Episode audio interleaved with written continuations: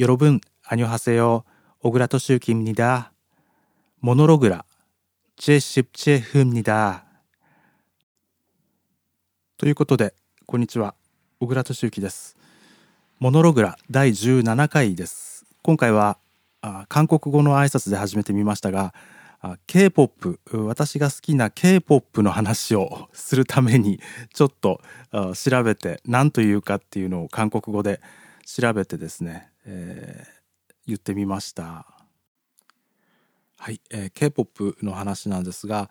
あこのポッドキャストを聞いてくださっている方の中でですね K-POP を聞いているという方はですね果たしてどのくらいいるのかとおそらくなんですがほとんどいないのではないかという気がしていますがあまあ構わずですね、えー、話をさせていただくとですね K-POP はあの10年くらい前だったと思うんですがカラとか少女時代が流行った時期があってでその頃はですね完全に私スルーしてまして K-POP に全然興味を持たなかったんですが、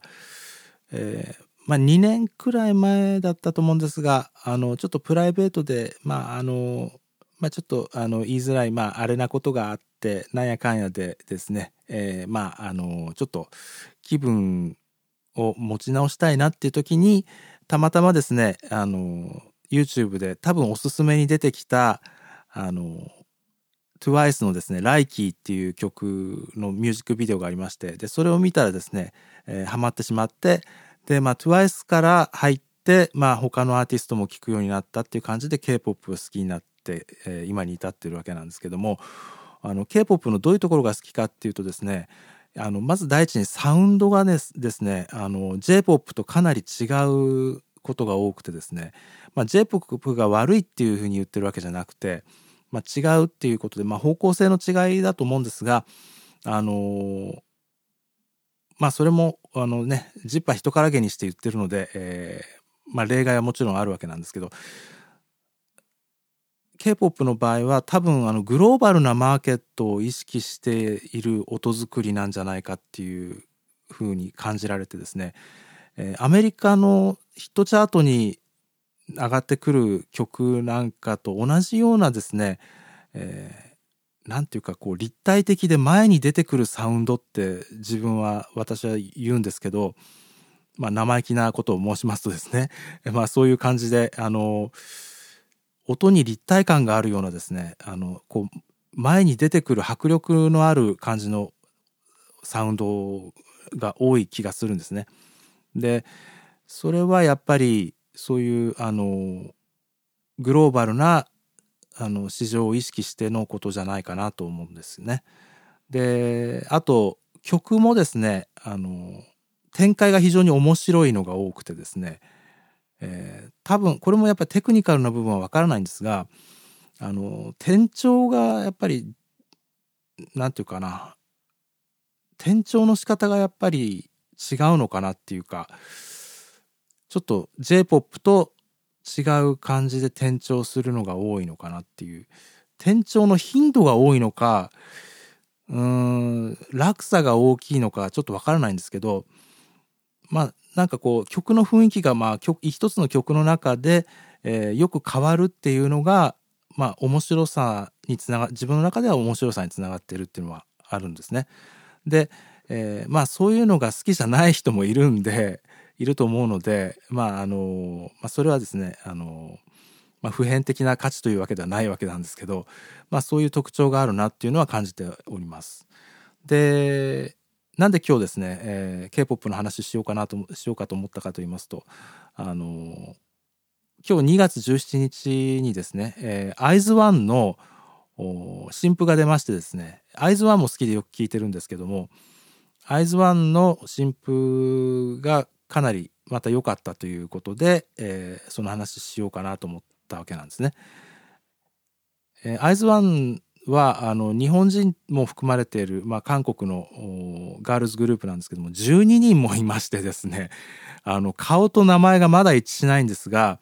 あの今日ビデオ見たらですねなんかあの TWICE のついに似てる子が一人いるなっていう くらいしか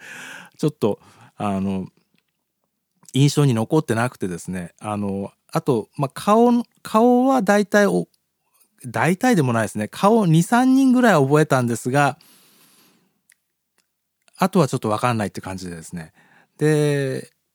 アイズワンは確かあの、期間限定で活動するってことになってて、あと1年ちょっとで、あの、予定では、まあ、終わってしまう、活動が終わってしまうということになるので、まあ、それが終わる頃までにはですね、名前と顔が一致するように、ちょっと、あの、覚えたいなと思ってるところなんですけども、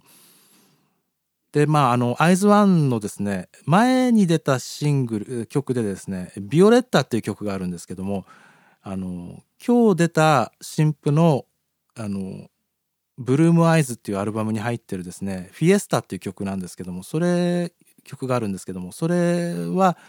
あの、ビオレッタにちょっと似てる感じを受けましたね。あの、一部似てるところがあるなっていうような感じはありました。あの、曲を特徴づけるようなフレーズっていうのが、まあ、あの、多くの曲にあるわけだと思うんですけど、その、あの、まあ、繰り返されるフレーズとかがよくあると思うんですが、その部分が、ちょっとサビのあの歌詞の直後にですね、まあ、繰り返されるパターンが似てるなとかですね。あとはあのミュージックビデオでですねダンスもちょっと似てる振り付けがちょっと似てる感じがあったのとあとやっぱりあのまあこれはアイズワンの特徴っていうことなのかわからないんですがあの非常にですねあのなんか華やかな感じで素晴らしいなって思ったんですね。あの、まあ、映像、ミュージックビデオもですね、あの映像作品としても非常に綺麗にですね、美しく作られていて、で、えー、まあ、非常に見応えがあるものになってるんですね。で、えー、まあ、あのメンバーも、まあ、皆さんあの綺麗な人ばっかりっていうこととあとあの、まあ、振り付けもきっちり、まあ、キレのあるダンスがなされているとかですねまあ総合的に非常によくできている感じで、えー、また偉そうな言い方ですけれども あのよくできている感じでですね、えー、非常にいいなと思っております。あの